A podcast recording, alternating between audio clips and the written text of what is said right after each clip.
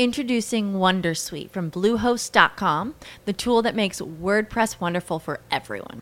Website creation is hard, but now with Bluehost, you can answer a few simple questions about your business and goals, and the Wondersuite tools will automatically lay out your WordPress website or store in minutes. Seriously. From there, you can customize your design, pick your brand colors, and add blocks. No custom theme or coding required. You'll get content suggestions that you can keep or revise, and with Yoast SEO built in, we automatically help you get found in search engines. From step by step guidance to suggested plugins to an AI powered help bot.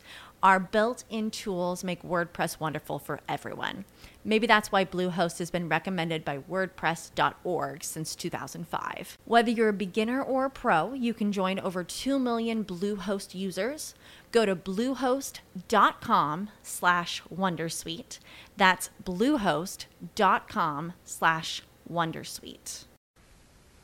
La riforma goldoniana mettere il mondo in teatro. Abbiamo già accennato agli aspetti fondamentali della, della riforma goldoniana. Nel senso, abbiamo spiegato che nel 500 e soprattutto nel 600 si sviluppò tantissimo la commedia dell'arte, anzi cioè, si diffonde negli ultimi decenni del 600 e poi eh, quindi ancora nel 700, scusatemi, volevo dire che nel 500 ci sono delle prime rappresentazioni teatrali, spontanee, popolari, di piazza, eccetera. Poi nel 600 eh, la commedia dell'arte si afferma con un grande successo che continua, dicevamo, anche nel 700. Cioè, appunto, sono queste maschere, potete trovare insomma alla pagina 115. Eh, che catalizzano eh, i gusti de, de, del pubblico, eh, questi attori improvvisavano a partire da un canovaccio, abbiamo detto canovaccio o soggetto, scheletro di poche pagine di trama. Guardate, insomma, voi attori, che dovete, nel corso di questa commedia devono succedere queste due o tre cose, quattro cose che noi adesso vi scriviamo. Poi che cosa dite fra di voi?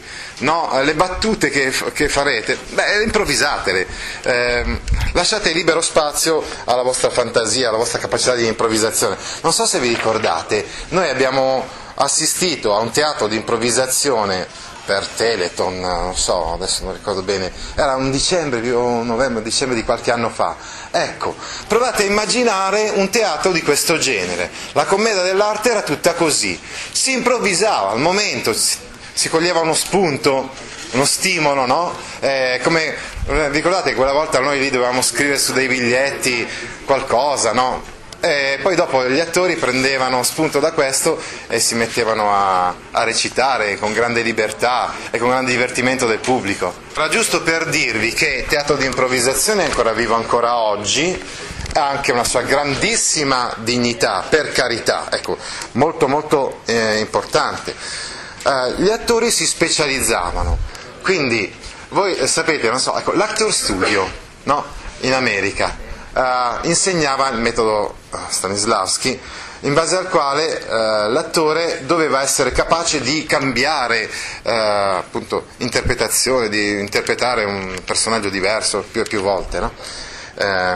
pensate a Robert De Niro, eccetera, tantissimi altri attori che sono stati in grado di fare dei personaggi antitetici fra di loro. Ebbene, invece, allora, nella commedia dell'arte l'attore si specializzava, doveva fare sempre Arrechino oppure eh, pantalone, eh, oppure colombina. Eh.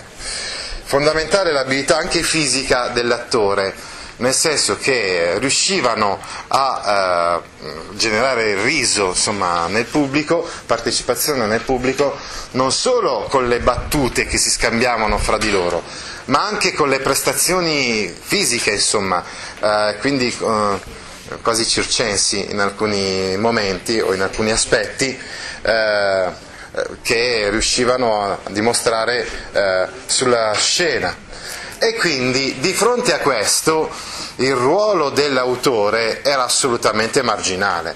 L'autore era quello che scriveva quei, quei quattro appunti, diciamo, su cui poi l'attore eh, lavorava di gran fantasia e con grande abilità, eccetera, eccetera, ma eh, con l'andare del tempo non ci si poteva più aspettare nulla di nuovo, no? andando a vedere questa commedia dell'arte, perché ormai tutti sapevano cosa potevano aspettarsi. E anzi si ebbe una sorta di degenerazione perché ormai le battute salaci, argute dei primi tempi erano un po' tutte quante conosciute e allora per eh, ottenere il riso de, degli spettatori eh, spesso si cadeva anche in qualche battuta un po' oscena perché quella comunque funzionava bene, sempre, sempre, no? e riusciva ad ottenere eh, il riso dei... Bene, allora, di fronte a tutto questo, Goldoni, che ama il teatro e che, come abbiamo visto già parlando della biografia, e come vedremo 17 che verranno il 9 marzo a vedere la barca dei comici, lui è un uomo anche di teatro, sin da giovane, quindi segue queste compagnie eh, teatrali, affascinato anche per carità dalla vitalità degli attori, loro, dalle loro abilità, però un, un po' annoiato da questa immoralità, da questa degenerazione anche morale insomma, che, che, lui eh, registra. E allora leggiamo nella prefazione dell'autore alla prima raccolta eh, delle commedie che, secondo Goldoni, ormai il teatro è corrotto, oggetto di disprezzo presso gli altri popoli europei, perché sulle scene si vedevano solo sconce arlecchinate, laidi e scandalosi amoreggiamenti e motteggi, eh, laidi, quindi perversi, vergognosi amoreggiamenti, motteggi, battute prese in giro, favole mal inventate, peggio condotte, senza costume e senza ordine. E poi ancora dice, prosegue in questa sua critica Co- questo stato di cose insomma, provoca gravi conseguenze morali e sociali perché queste commedie, anziché correggere il vizio, come pure il primario, antico e più nobile oggetto della commedia, lo fomentavano. Quindi vedendo insomma, sulla scena queste oscenità, eccetera, eh, il pubblico, come dire, ecco, qui abbiamo uno degli aspetti più importanti del nostro studio di Carlo Goldoni, che poi è relativo non solamente a Carlo Goldoni, ma anche a Giuseppe Parini, cioè, e poi vedremo anche ad Alessandro Manzoni, l'aspetto del moralismo, cioè il letterato in quest'epoca vuole richiamare alcuni eh, aspetti fondamentali riguardo al comportamento delle persone, fa opera d'arte anche per, eh, insomma, per cambiare i costumi eh, delle persone. Riscuotendo le risa dell'ignorante plebe, de, dalla, dalla gioventù scapestrata e dalle genti più scostumate, noia, poi facevano ed ira alle persone dotte e da bene, le quali se frequentavano talvolta un così cattivo teatro e vi erano strascinate dall'ozio, molto ben si guardavano dal condurvi la famigliola innocente, affinché il cuore non ne fosse guastato. Ecco, questo è il giudizio critico, parte dalla constatazione di uno stato di degenerazione insomma, del teatro, della commedia a, a, quei tempi. Siamo appunto diciamo, alla metà eh, del 1700 e vuole cambiare. Ecco, il discorso della riforma, ricordate, è uno degli aspetti più importanti del, eh, dell'illuminismo. E Goldoni comunque eh, in un certo senso opera attuando alcuni principi eh, dell'illuminismo e quindi applicandoli nel campo del teatro. Ti interessano file di questo genere? Allora vieni su www.gaudio.org e iscriviti alla newsletter A Scuola con Gaudio all'indirizzo www.gaudio.org/news.